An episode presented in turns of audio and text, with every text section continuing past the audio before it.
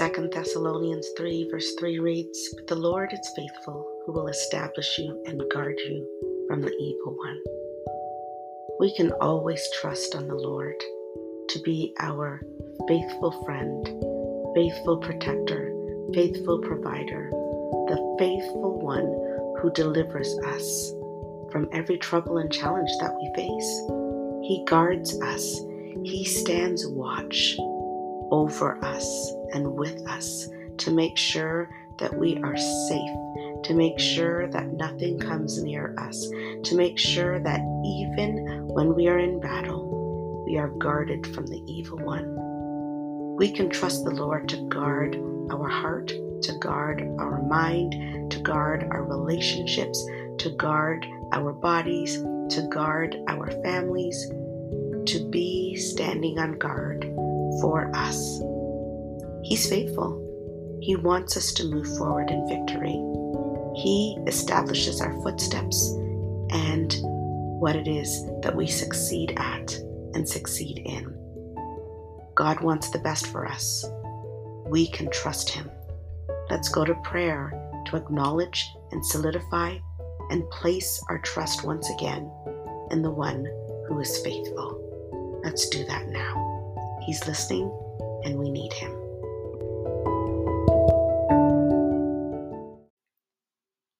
Let us pray.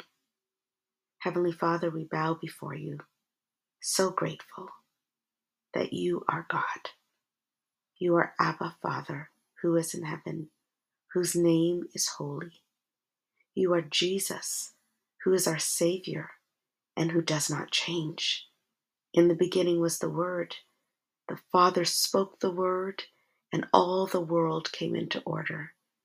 And that Word became flesh in Jesus Christ to walk the earth, to be human, so that we would know that you would go to the farthest to reach us, so that we would know in your perfection you found us to be worth becoming human and going to the cross and dying. You're faithful. You are faithful unto the end. And you are faithful because you do not leave us alone. You have left us with the Holy Spirit so that we have strength, so that we have power, so that we have comfort, so that we are reminded you are the one true and living God, Lord. Our Lord is the one God, and you are faithful. You are here with us to give us victory in each and every day. You are here with us to guard us from the enemy. What we cannot see, you see.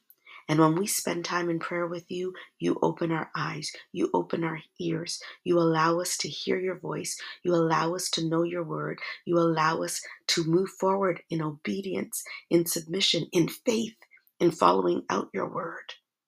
You protect us from the evil one.